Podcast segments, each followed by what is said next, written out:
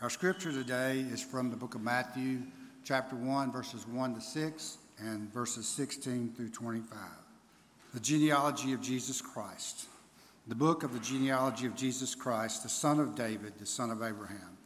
Abraham was the father of Isaac, and Isaac the father of Jacob, and Jacob the father of Judah and his brothers, and Judah the father of Perez, and Zerah by Tamar, and Perez the father of Hezron, and Hezron the father of Ram Ram the father of Amminadab, and Amminadab the father of Nahshon, Nahshon the father of Salmon, and Salmon the father of Boaz by Rahab, and Boaz the father of Obed by Ruth, and Obed the father of Jesse, and Jesse the father of David the king, and Jacob the father of Joseph, the husband of Mary, of whom Jesus was born, who is called Christ. So, so are all the generations from Abraham to David were 14 generations and from David to deportation to Babylon, 14 generations, and from the deportation to Babylon to Christ, 14 generations. The birth of Jesus Christ. Now, the birth of Jesus Christ took place in this way. When his mother Mary had been betrothed to Joseph, before they became together, she was found to be with child from the Holy Spirit. And her husband Joseph, being a just man and unwilling to put her to shame, resolved to divorce her quietly. But as he considered these things, behold, an angel of the Lord appeared in a dream, saying, Joseph, son of David, do not fear to take Mary as your wife, for that which is conceived in her is from the Holy Spirit.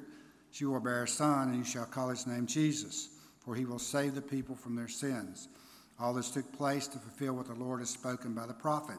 Behold, the virgin shall conceive and bear a son, and they shall call his name Emmanuel, which means God with us. When Joseph woke from the dream, he did as the angel of the Lord commanded him he took his wife, but knew her not until she had given birth to a son, and he called his name Jesus. This is the word of the Lord. Good morning. My name is uh, Brian Sorgenfrei, and I'm one of the pastors on staff, and uh, just delighted that you're with us.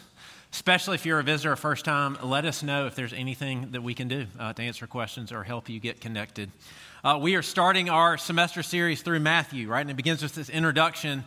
As I thought about introductions, I realized uh, introductions and first impressions are they're kind of funny things because uh, they're a reality anytime you enter kind of a new town, which some of you might have done recently, or maybe uh, a new freshman year of college. Th- there's a sense that you start wondering, how do I come across? And especially if you just entered this uh, week long thing called recruitment or rush, that is, uh, all of that is ramped up, where the anytime that you're introducing yourself, the temptation is this I'm going to put my best foot forward so that you, you, you see a good part of me, and I'm going to hide what's bad. Some of you have probably even like deleted social media posts in the last year so as to hide uh, something bad, right?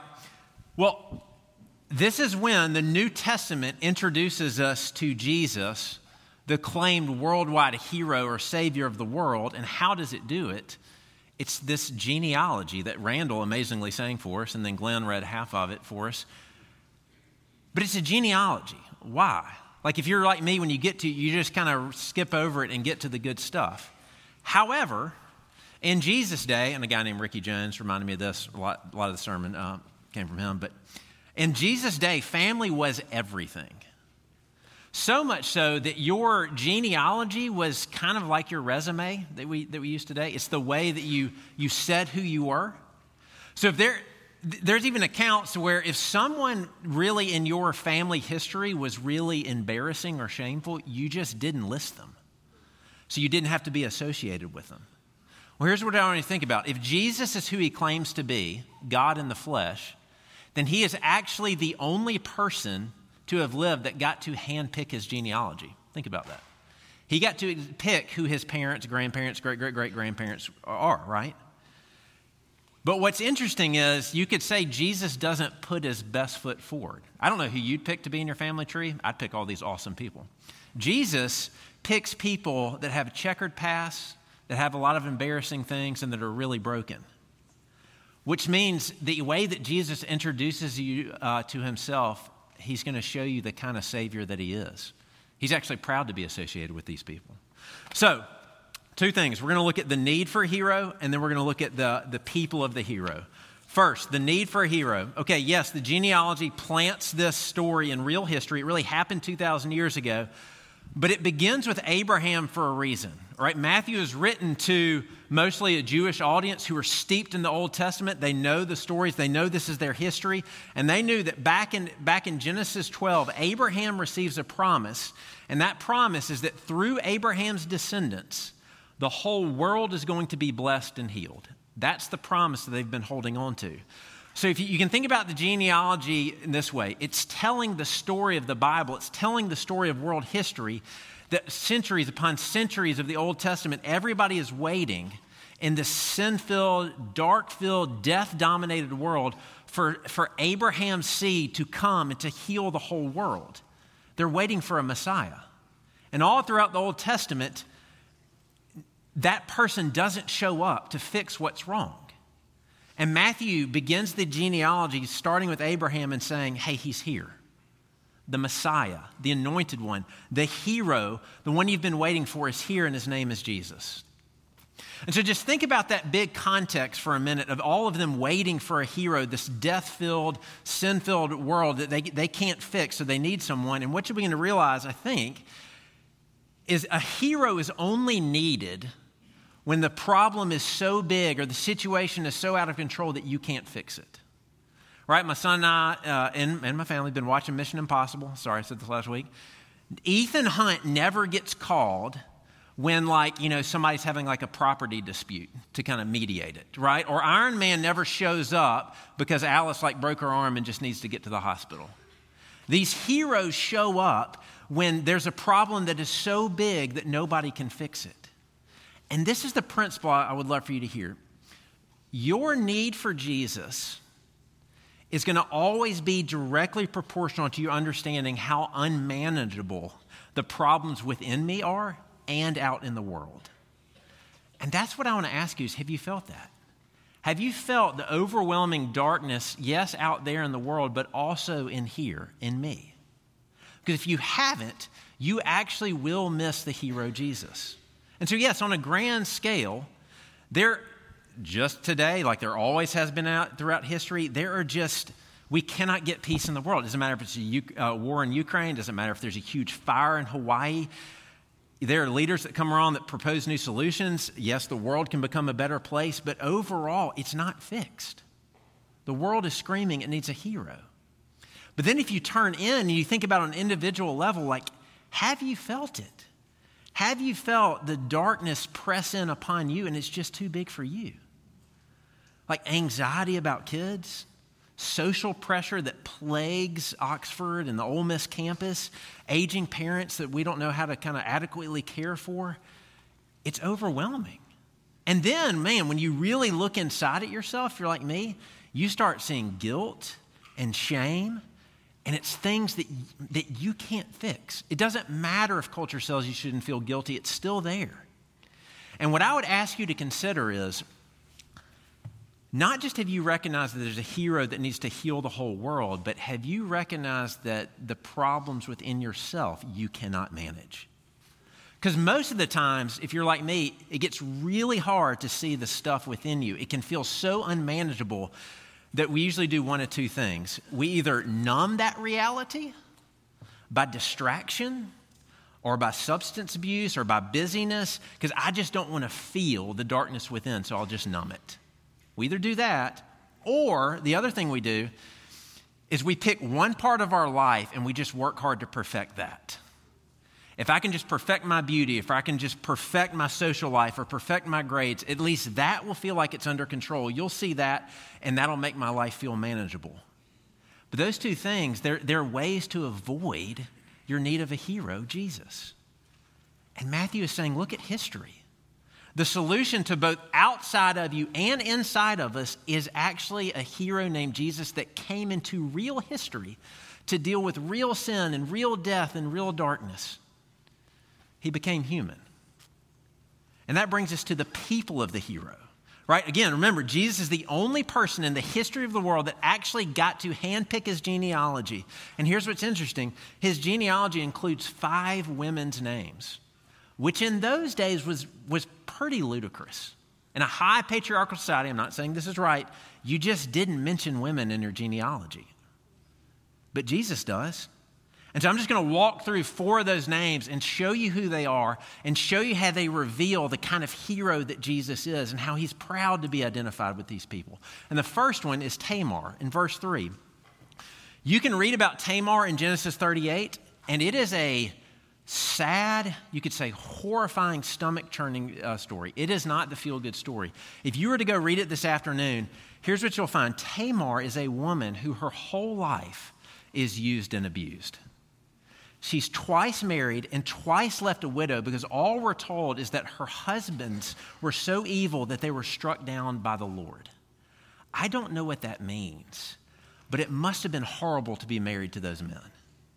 And then her father in law, who was supposed to in that day protect her and provide for her when she's left a widow, actually lies to her, sends her away so that she has to fend for herself. That's Tamar.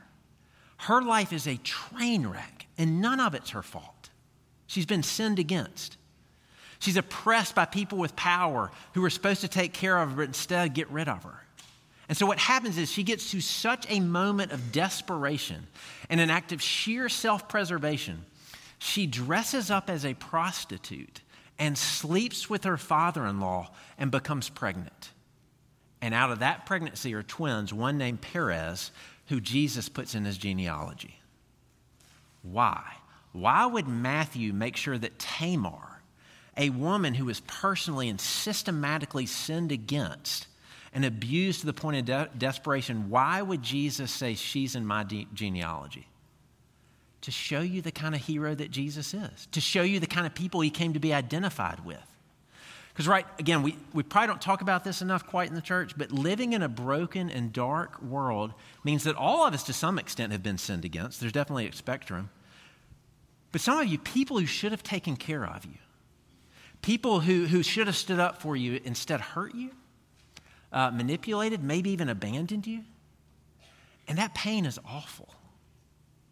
There was a friend of mine who, when he was doing campus ministry, uh, he was in a small group and it actually had uh, mostly females in it. And he just asked this question. He said, How many of you uh, by now have been um, treated inappropriately sexually? And how those 20 females, 18 raised their hand. That, that probably doesn't surprise some of you. That is the reality of the world that we live in. And this needs to be talked about because here's the, th- here's the double life. You've been sinned against in that way there's a double pain because you actually feel guilty, you feel dirty, and it wasn't your fault. It was actually some, some, done, something done to you and not by you, but there's still scars. And Jesus puts Tamar in his genealogy to say to people who've been bruised and broken by other people's sin, people who feel shame and, and it's not their fault, to say, I came for you. I came to be identified with you. That's why in verse 23, his name is Emmanuel, which means God with us. Because what you need is a hero, you ready? That becomes a victim. And God became a man in Jesus, and he's going to be sinned against his whole life. He's going to be slandered. He's going to be manipulated. He's going to have acts of violence against him. He's going to be spit upon. And at the end of his life, in the greatest injustice the world has ever seen, he will actually hang on a cross, a, a symbol of shame, naked, and he's purely innocent, crying out, Father, forgive them. They know not what they do. Which means, on the one hand, if you're a victim this morning, he is not removed from you. When you cry out to him, he knows what it's like to be you. He knows the pain of mistreatment and injustice, and he will walk with you through it. And also, he knows just how evil, evil, evil really is because he took it on himself. And he promises that, he promises that no one is going to get away with anything. Everybody's going to get what they deserve. Either Jesus will take it on himself on a cross 2,000 years ago, or when he comes back, he will work out justice himself, but no one gets away with anything. And that means that Jesus actually has a greater power than the evil that's been done to you. Those scars, that dirtiness, because of something done to you, Jesus has the power to make a cosmic declaration about you that says you're clean and you matter, and it really can overpower what's been done to you. I've told this story before, I think even behind, behind this pulpit, but it's a somewhat famous story from the World Harvest Mission material. Uh, and it tells the story of this girl who came through counseling. And she started talking about how when she was seven, her dad had a favorite shirt and it was in the washer like it normally was. And so she wanted to make her dad happy and get it dry before he came home. So she pulls it out and she goes outside, but she can't reach the clothesline. So instead, the only thing she can reach is this wheelbarrow and she hangs it over the wheelbarrow and it's rusty. So when her dad comes home, she's so excited, can't wait to show her dad what, what she did for her. She takes it outside, said, Dad, look, I dried your favorite shirt. And when he walks over and he pulls it off the wheelbarrow, it rips a hole in it, and there's a big rust stain across it. And he scowls and berates her and says, How could you? Well, after years of counseling and her become a, becoming a Christian, she looks at her counselor and this is what she said. She said, You know what I finally had to realize? Is that Jesus is so unlike my dad. If, what Jesus would have done in that situation, he actually would have taken that shirt with a hole in it and a rust stain, he would have put it on, and he would have worn it to work the next day, and he would have said, Look what my daughter did for me. Isn't it awesome? And it began to bring healing because that's the kind of God that He is. He identifies with you, He heals. And so He's a hero for those who have been sinned against, like Tamar. Second of all, Rahab is mentioned, right? This is verse 5. You can read about Rahab in Joshua 2. Here's, here's, here's the summary. She's in the land of Canaan. That was a culture so twisted that they were, they were offering live babies to sacrifice to, to, to gods. And in that dark land, there was a dark little outpost called Jericho. And in that dark outpost, there was a prostitute named Rahab. Here's my guess about Rahab probably she's lived a more publicly immoral life than anybody in this room. Probably. And the reason I say that is most people with this kind of public immoral life do not show up on a Sunday morning. That shouldn't be the case. If that is you, I'm so glad you're here. This is where you need to be. But usually, it's just so felt they stay, it, it, uh, they stay away. So, why? Why would Jesus put Rahab, a person who has such a, a, a train wreck of past sin and guilt of things she wished that she didn't know, why would, she put Rahab, why would he put Rahab in his genealogy? Because Jesus is a hero of those who look at their life and at their past and say, man, there's things that I did or wish I hadn't have done that I still can't get over. There's so much in my past that still haunts me. Uh, Gordon MacDonald uh, was a published author, president of InterVarsity years ago in the 70s and 80s. Uh, has become this prominent figure when a secret affair he was having came out. And so then he rightly disappears from ministry, uh, and probably a decade or so later, uh, President Clinton is elected. And all of a sudden, he appears again as one of his spiritual advisor cabinet people. And as he returns on the scene, what's interesting is a lot of people remembered who this person was. And when he would show up, sometimes new articles or even the headline would say this Gordon MacDonald, advisor of Bill Clinton, the spiritual adulterer. How's that for a past that hangs with you? Right? And this is what we all got to own. All of us, in some, again, in some spectrum, have things from our past that haunt us, that, that, that we hope nobody, nobody ever finds out, or that people do know and you can't get over. It could be like some relationship in your past that shattered and you realize it was mostly my fault. It could be things that you did this week that you look at and you think, gosh, I hadn't have done that. And my question is when you, when you feel that kind of guilt or that you look at your past and you think, I wish I had done that, like, where do you turn? Because what you're realizing is something needs to be done about my past guilt. And Jesus puts Rahab in his genealogy to say, I'm a Savior that came for people who cannot make up for their broken past. Because what you need and what I need, and I know this is going to sound strange, is you need someone, did you see this in verse 18? Conceived by the Holy Spirit in the womb of the Virgin Mary. I know that sounds strange, but if you were a Jewish person reading this and you heard about the Holy Spirit hovering over something, you always would have thought Genesis 1, the beginning of the Bible, when the Holy Spirit is hovering, you know what's happening? Creation is happening. And so when you hear that the Spirit is now hovering over, over uh, the womb of the Virgin Mary and there's a person coming, you know what you're supposed to think? New creation, new humanity, new beginnings. And when that person, Jesus, ends up on a cross and cries out, My God, my God, why have you forsaken me? He's taking the punishment for all of our past sin that you and I can't fix. Why? So that you'll be a new creation. A new status is given to you. So, Gordon MacDonald, that same person I just told you about, uh, eventually he started being interviewed again, and somebody finally asked him, they said, Okay, Like, what's it like to publicly be known as the, like, the spiritual adulterous pastor? And here's what he ended up saying. He said, Well, at this point in my life, honestly, I think it's kind of great. He said, I think everybody should have a name tag with kind of with all their greatest sins that they wear into worship. And when they walk in, they take it off and they just stick it on Jesus because that's the reality. He had been healed. Jesus is a hero that came for people who have been sinned against. He's a hero for people who have just a truckload of past of regrets that they can't get over. And then you have this person named Ruth. There's a whole book of the Bible devoted to Ruth. It's an awesome story. It's a true story. But here's what I, all I want you to know about Ruth. She was a Moabite. What that meant in, in uh, biblical terms is she was a Gentile. What that meant in our terms is she's an outsider.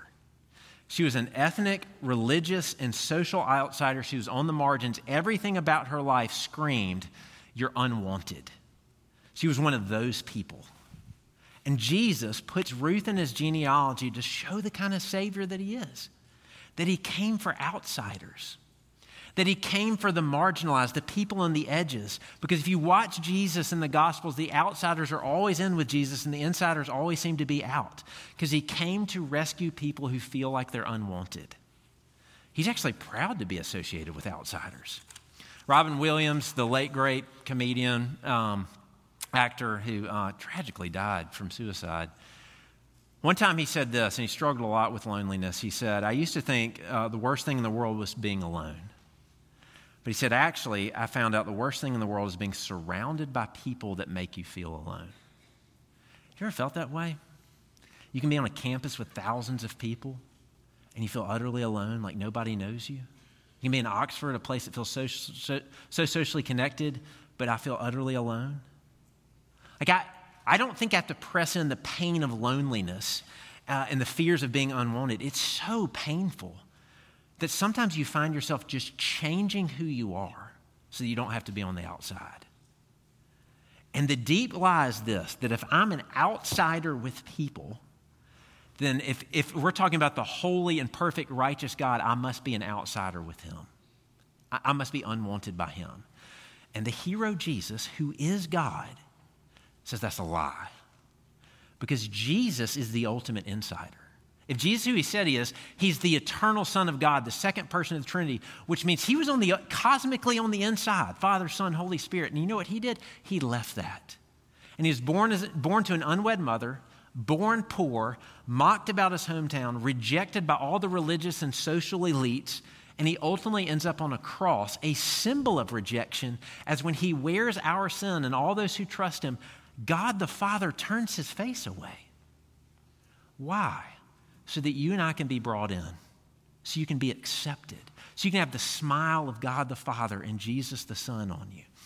The all time NBA great Bill Russell, uh, who played uh, during the 50s and 60s, right amidst all kinds of civil rights stuff and, uh, and just stuff going on there, he was asked one time later on what it was like to play in the NBA while being a black man.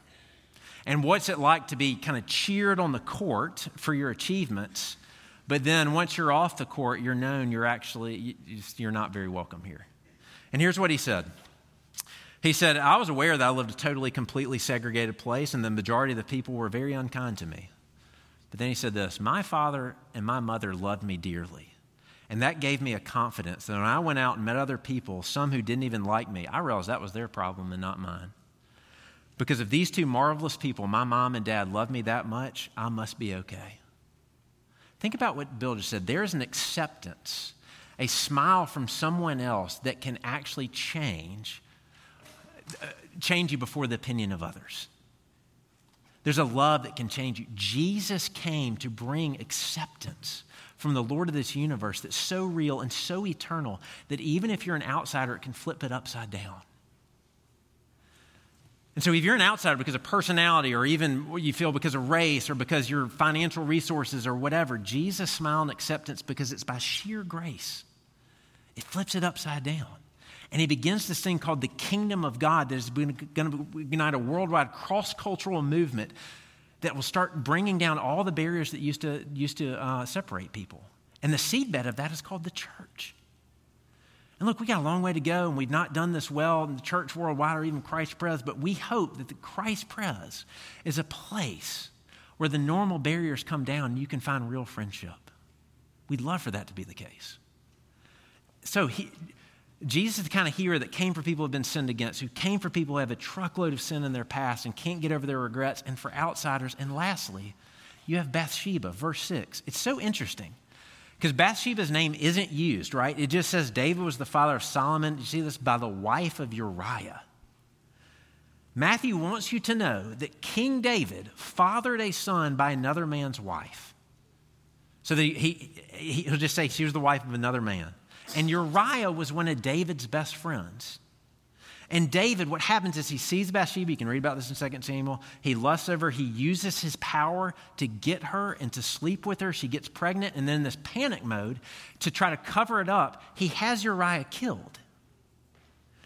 This is David. Like David wrote a lot of the Psalms.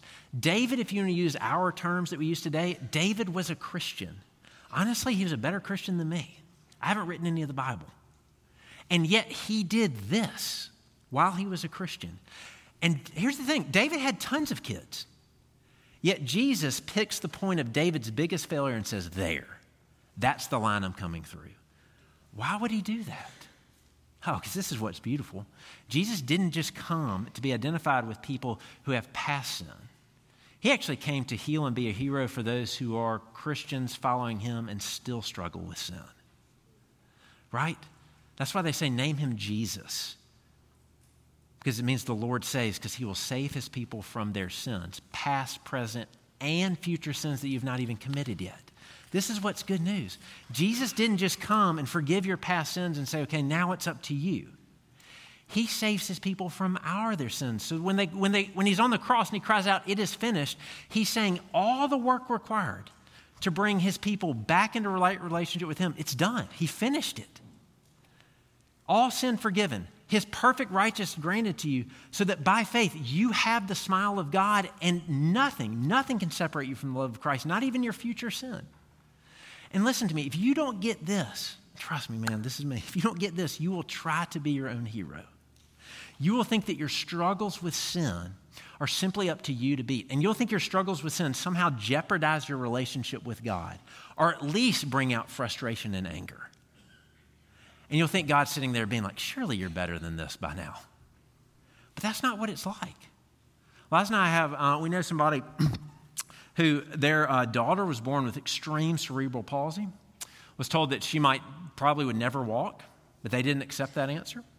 And so, through all this therapy and through years of that, I think when she was like six or seven, finally uh, they were going to let her. No, there were no cars coming. They were going to they were going to get her to walk across the street, and they filmed it right.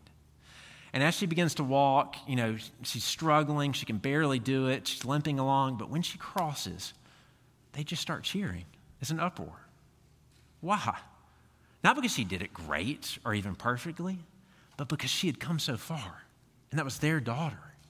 Which means her disability brought out their compassion, not their frustration.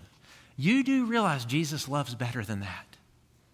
And if by faith you're connected to Him, even your sin struggles bring out compassion. I'm not saying that He likes those things, but it brings out His compassion, His tenderness. He's so glad that you're His. He's so glad that you're struggling and you're just making effort you didn't used to, and now you are. And I just want to, if you don't know that Jesus, then you don't know the freedom, because that frees you. It frees you to struggle, it frees you to be honest, it frees you to speak your doubts. And we hope that, we know that Jesus is, and we hope that the church is a safe place for you to come broken and sinful and struggle and have doubts because it's a place that you'll meet Jesus who is this kind of hero. That's what Jesus is like. So I'll just end with this. There's an old NPR podcast called StoryCorps. I don't know if it's still on. I used to listen to it a lot. But they just always match two people that are kind of having an interesting conversation. And this was a conversation between a mom and her uh, son with Down syndrome named Josh. And so she was interviewing her son, having fun, and getting him to talk uh, just about what life was like growing up. And she one time looked and said, Josh, uh, why, don't you, why, don't you, tell me again about what your dreams were when you were a kid? And he's like, ah. Oh. He said, When I was a kid, I wanted to make my mom proud, so I, so I wanted to be a professional wrestler and a pastor. Right? And he's like 19. He has not become a professional wrestler, he's not become a pastor. And when he said, I wanted to make my mom proud, that's why I did that, you could tell there was this kind of silence, right? Because he hadn't become those things. So all of a sudden she switched real quick and she goes, Okay, Josh, but do you think, your do you think your mom's proud of you? And he goes, Oh, I know my mom's proud of me. And so he said, Well, let's, let's do that thing we, we always do growing up. And, he, and she goes, You're my Josh. He goes, You're my mom. You're my Josh. You're my mom. Right? And the, and the tears kind of start coming because what you realize is here was someone who did not become all the things that he said that he was going to become to make his mom proud. But it didn't matter. Because there was a love, a, a, a pride that was there before he was even born. Because it wasn't based on what he was achi- achieved, it was based on the fact that he was hers, and nothing could change that. That kind of love, that kind of acceptance that isn't based on your performance, doesn't that taste like joy? Doesn't that kind of acceptance bring a safety and an intimacy that draws you in? That it's a glimmer of Jesus. He's the hero who came for people who've been sinned against, who came for people who have a past that they can't get over, who came for outsiders, and he came for people who know him and are following him and love him and still can't get their life together. Because the common characteristic of all those people is the problems are just too big, they can't handle it. And Jesus says that's why I came. And my question is is that you this morning? Honestly. Because if not, here's the beware. The people who miss Jesus are the people who don't think they need a hero because they're good people because they're self righteous, because they've got it together, because they don't need grace. That's always who misses Jesus. But if you're one of these people like me, then this is Jesus. He's the hero. And no matter what sin, what brokenness, whatever you put up next to him, his grace really is greater. I promise. My invitation would be for you to join us the rest of the semester as we really look at this hero, Jesus, and see that he is full of grace and is going to heal the world. That's an invitation. Let's pray. Father, um, I guess thank you for sending Jesus, for even giving us a genealogy that I know so often seems uh, can seem boring and what's going on here, but man, it shows us the kind of Savior that you are. That you actually are not ashamed to call us brothers, as Hebrews says. Uh, so, would you enable us to see and receive a Savior that is identified with really broken people? Would that bring joy this morning for the first time or the thousandth time? In Jesus' name, amen.